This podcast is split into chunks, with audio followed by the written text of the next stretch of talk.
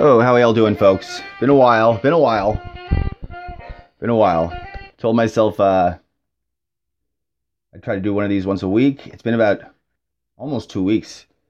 Uh, had an unforeseen doctor issue, uh, medical issue. I will not worry you with right now because I want to open with a story. We left off in 1932, 1933, so let's flash forward to 1972. My daughter Janice, graduating from University of California, Berkeley, Cal, go Bears. Very, very excited, very proud. Uh, don't get any ideas though. Uh, you know, late 60s, early 70s at Berkeley. My uh, my daughter was not a hippie. Not there's anything wrong with that. Just uh, people get the idea. I thought I thought she was maybe. Not when she started going there. She starts going there in 1967. Don't think anything of it really. You know, not really aware of a lot of the youthful stuff going on. Uh, next year, summer of 68, I'm at the Democratic National Convention in Chicago. Uh, me and uh, Congressman Edwards uh, head to Grant Park to meet with some of these kids, you know, talk to them, hand out some cigarettes, hand out some Chesterfields to these youngsters. Good kids, a lot of them, you know, politically astute, involved, uh, many eager to be involved in the Democratic Party. Not for my guy, Humphrey, but that's okay. Uh, some of them, though, you know, were a little uh, weird. Uh, long story short, uh, it's called mescaline. So be careful. But anyways, I come home. I come home, have all these ideas in my head from these this handful of weirdo kids, and I'm like, uh, honey, is that is Janice, you know, at Berkeley, is she uh, a hippie? My wife looks at me with a straight face and says, Mr. Democrat, please. Janice irons jeans. Which uh I guess is a, is a definitive no on the hippie question. So I'm not sure exactly why, if, if the counterculture you, you know embraced the concept of wrinkles or, or maybe the iron is the first thing to go in your uh, relinquishing of material goods. I don't know, but either way. So she's graduating from Berkeley. I am uh, coming back into the Bay Area from a place called Marysville, California, which is a region referred to by its inhabitants as the state of Jefferson. And there's a, a bunch of conservative folks up there who want to break it off and form a separate state. They actually want California to be broken up into six states, right? Of course, they get the cool fucking name because they started the idea. You know, it's like, hey, you, oh, you, we get to separate. Cool. What's our name? Oh, you guys get to be Lower California. Oh, okay. What do you get to be? Upper California? Oh no, we get to be Jefferson. Ooh, Jefferson. So it'll be nice though when they're separate states. It, will be nice when you're a separate state and your kid wants to go to Berkeley and you got to pay out of state tuition. Capiche? Yeah, that'll be fun. Think about these things, folks. They don't think about these things a lot. You know, not a lot of thinking in conservatism. However, I will say, uh, one of the most moving experiences during the national anthem we had up there. We were at a, a semi-pro summer league game uh, in Marysville. Go Marysville Gold Sox. My wife and I. My wife came up for the weekend. We uh, go to this game. About two thousand people, like a minor league game. They don't even have to announce to have folks rise for the national anthem. They do the opening lineups, the starting lineups for both teams, managers shake hands, go back to their dugouts. Boom, everybody stands up. 2,000 people in unison stand up, complete and total silence, complete and total deference to the flag. Not even that, you know, land of the free, woo part that people do because they're drunk or they're stupid. I hate that. You know, very moving experience. A lot of veterans up there, like the, that the flag, the, the patriotic thing means something. So I, I respect that. That's good. My uncle Leo was in the Pacific, so he was a medic, but he saw, you know, that's hey, if you even if you were a medic, if you were a medic on uh, on Iwo Jima, you saw a lot of horrific shit. Okay, you didn't have to necessarily shoot at anybody. And actually, they they say only one out of four infantrymen in World War II shot at anybody, which is a weird statistic. Most people, I guess, put their heads down to, you know, and wait for it to stop. Shoot yourself in the foot, get a Purple Heart. I don't know if I've, I've used that one before, but it's funny.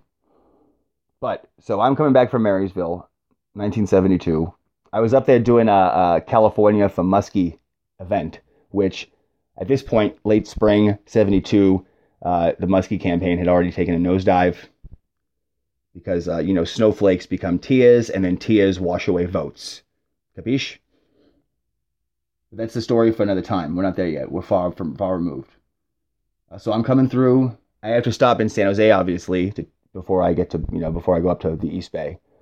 So I come through the North Bay and then hit the Golden Gate Bridge. You know that experience? You ever do that? You're coming through and you hit see that bridge. It's beautiful. It's majestic, artistic. It's an engineering feat. It represents ambition and manifest destiny and all of these things that we associate with Americana, whether they are misguided or not. And on top of all of that, it was completed with WPA funding. Capiche? Yeah. That's my point. You ever look at uh, Migrant Mother? The picture of Migrant Mother? Arguably the most iconic photo in American history, right?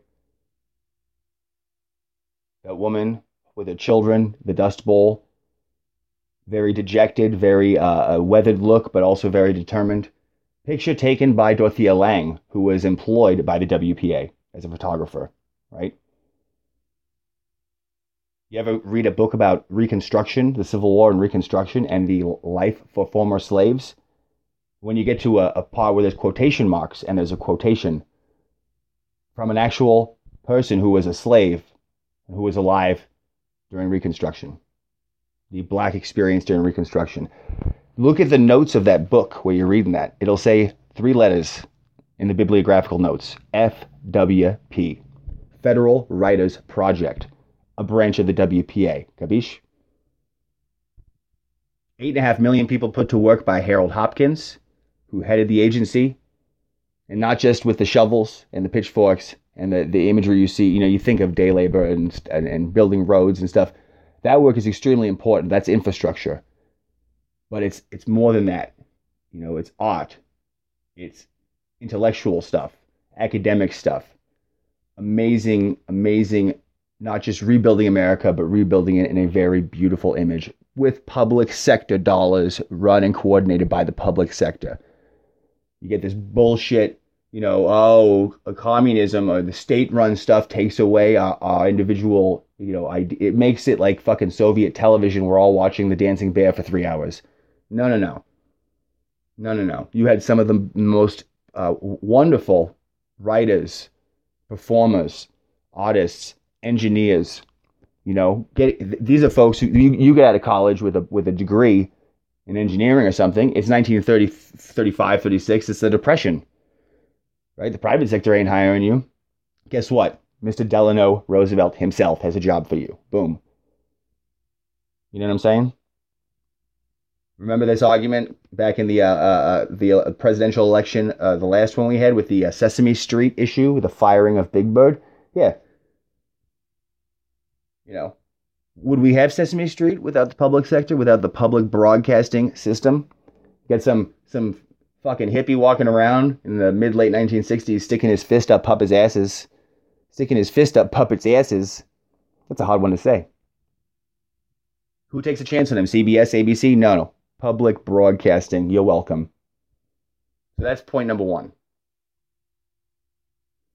What was my second point? Point number two. The WPA, 1935, the second New Deal, 8.5 million people hired. Uh, fundamentally changing the role of government, along with Social Security and along with the Wagner Act, which creates union recognition, collective bargaining rights, right? Unfortunately, for the, the second two, Social Security and collective bargaining rights, uh, agricultural and domestic workers are systematically excluded from these things. Why? Because the Southern Democrats, the Democratic Party, has a coalition that still includes white Southerners, hashtag racists. Now, it ain't that they oppose getting government shit. It ain't that they oppose big government, it's that they oppose this stuff going to blacks. And also in the West Coast, California, going to Latinos, going to Asians. Right? So who's doing most of the domestic labor and agricultural labor in the South and in the West? Oh, that's why, you know, the, the uh, farm workers don't organize till much later when they get that protection. And that's a major point, too. That's an important point.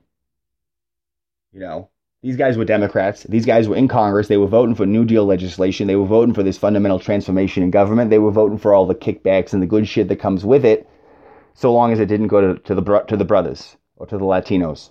You know what I'm saying? Think about that. Think about that. We have we have issues with oh big government, big government, health, the Affordable Care Act. Oh yeah, if you if you st- if you take a stethoscope and stick it to the chest of a black kid, that's big government. But if you shoot the kid, or if you fly a plane over a country full of black people or brown people, you drop a fucking bomb on them, that's defending freedom. That's not big government. Yeah. Real consistency. So, that's the second New Deal. Imagine, imagine the the you can I don't even some people might know the feeling in the last few years. I cannot tell you uh, how good it made people feel in Ulster County. In Ulster County, where we were, there's there's post offices that, that got re, refurb, refurbished and rebuilt, roads and all sorts all sorts of good stuff. Artists who painted murals in these in these post offices and these government buildings, all sorts of different ways that that now we had already been building a coalition. We had already been sort of pushing the Democratic Party in upstate New York. And in 1935 and through the early part of 1936, there are tangible results. They see people going to work. And they see people coming home from work. The level of pride, the level of dignity that comes with the ability to get up in the morning, excuse me, the ability to get up in the morning, go to work, to come home from a day's work. And who's responsible for that? Turn on the radio and listen. He's talking to you. Fireside chat, Mr. Franklin Delano Roosevelt, greatest president this country's ever had.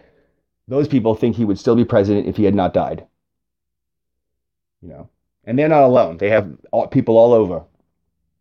You go anywhere in this country, it's like my uh, my my daughter-in-law's mother. She's Catholic. Got a picture. Got a picture. A little picture of whoever's pope at the time. A, a bigger picture right above it of Mary, and then right above both of them, a giant portrait Franklin Delano Roosevelt. She thinks he would still be president if he were alive. Janine is her name. Janine. Good woman. Hotel restaurant worker for, for a number of years. And a, and, a, and a member for a long time of hotel and restaurant employees, right? With collective bargaining rights, thanks to Mr. Franklin Delano Roosevelt. Capiche? And so all these changes are happening in Ulster County. And people see it.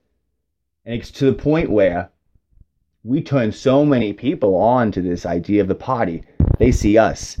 We tell them in 32, this is what's going to happen. They see it happen. They hear the, the, the, the wheelchair guy, Mr. FDR, talking to him. They don't know he's in a wheelchair necessarily because there's no television. They hear him talking about, I'm going to do this for you. And then they see it happen. People going to work, leaving work. They see, na- they see themselves, but then they see their neighbors they see themselves at now now at restaurants and stuff because they're able to spend money. The people that own the restaurants see them spending money. Wait, wait, wait, wait, all of a sudden you're coming back to be a customer? Oh yeah, I'm, I'm, I'm helping to rebuild the post office. Oh yeah, who hired you to do that? Mr. Franklin Delano Roosevelt. Boom, capiche? To the point where in 1936 this coalition is solidified. Right? FDR wins re-election. Not only that, we win the supervisorship of Ulster County. First time, first time since the Civil War, we come out on top. And let me tell you something, it was the last fucking time. Because once we took over, we squeezed that county like a goddamn grapefruit, capiche? They makes me they makes me acting road commissioner, appointed by chairman of the uh, state party, Mr. Farley acting road commissioner entrusted with the uh, uh, construction and maintenance of all r- uh, roads, bridges, tunnels, occasionally a highway, but uh, no interstate back then. That was a good gig, you know. Hey, uh, boss, where are we building a road today? What's it called? It's called my mother's fucking driveway, asshole. Get to work. Okay, okay, okay. I'm kidding. I'm kidding. The the well, okay in all seriousness, the the the, the grapefruit squeezing reference, uh, I made that up. This is not this is not Tammany Hall run. This is not Gilded Age Tammany Hall. This is the modern Democratic Party fucking technocrats and shit. It's on the up and up. Okay, I just like to say the word grapefruit because I like grapefruit. You know, it ain't something you like when you when you're a kid. You're a kid. You're at the table. There's only one glass of grapefruit juice. You ever see, and it belongs to your dad. He drinks it, and he looks miserable. And until you get older, you realize that your dad is just miserable because he's married and has kids. The grapefruit juice got nothing to do with it. You try it; it's wonderful. So, so that part, no, this is this is an up and up thing. However, the uh, paving of the mother's driveway, that did happen. That did happen. But I'll explain. Uh, I'll explain. So, number one, some of you are probably saying, who the fuck has their own driveway in New York City in 1935 36? Exactly. Exactly. There were other people. It was a subdivided brownstone. So, this thing benefited like four or five families. Not to mention that she don't even live there anymore, and the neighborhood's predominantly black, so it's black people living there. Mr. Democrat, are you trying to suggest that because you indirectly down the road benefited black people that it makes it better? Yes, I am. I am arguing that, and you know I'm right because you're thinking it. Thank you.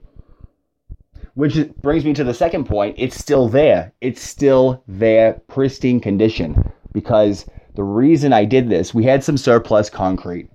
All right, it was a Saturday. We had a few bags left over. Hey, let's hop in a truck and go do this for my mother. I could have hired somebody in the city. However, this WPA concrete it's this I, we didn't do any like chemical tests to it because we didn't know about that shit we didn't have csi back then it had a sort of bluish tint to it maybe that was it i don't know maybe it was the uh, shape of the of the little pebbles they put into it. This stuff was fucking gold dude. Let me tell you i even just said dude that's how that's how good it is. You know i think i got that from my grandson. I heard i heard him earlier today. He came home and, and, and was talking to a friend. He said something about panama gold dude. So gold dude. Panama gold. I don't know what that is. Maybe he invested in a bank. But this concrete is pristine. Look around. There's sidewalk all over. You'll see that stamp, WPA 1936, 1938. Uh, we have some right out, right out here in 1941. Boom, stamped on there.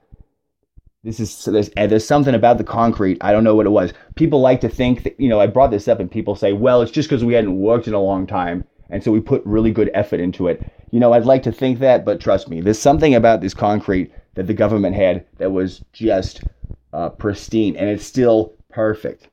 Look around and you'll see it everywhere. And then look at the stuff that's that was done privately. I got a neighbor.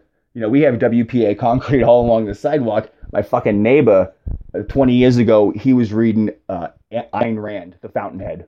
Ooh, so he was all like, "Oh, I got to get rid. This this is an abomination. This public sector concrete." He has it jackhammered up, brings in some guy like Lima and Sons, lays the shit down, and in 10 years, the shit's cracked. It's fucked.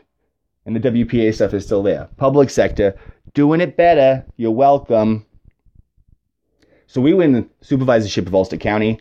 I am uh, acting roads commissioner uh, for a little while, and I'm actually going to uh, end up. This is I'm going to end up running for a position in the state party, uh, which is the only time my name ever appears on a ballot. Uh, and uh, I'll talk. I'll talk about that briefly. It involves my brother Jackie, my sister Connie a little bit, uh, and then be heading back. And then after that, I head back to California. So we'll cover that in the next episode. Uh, yeah, how's that feel, guys? Good thing. Good thing. Moral of the story: uh, Don't believe all this entrepreneurial captain of industry Horatio Alger's bullshit. Okay. And hey, this is coming from a small business owner. Kabish? I own a furniture store. All right. Furniture made of grapefruit or something. I don't know. Anyways, till to be continued. Hopefully sooner than the gap between this episode and the previous one.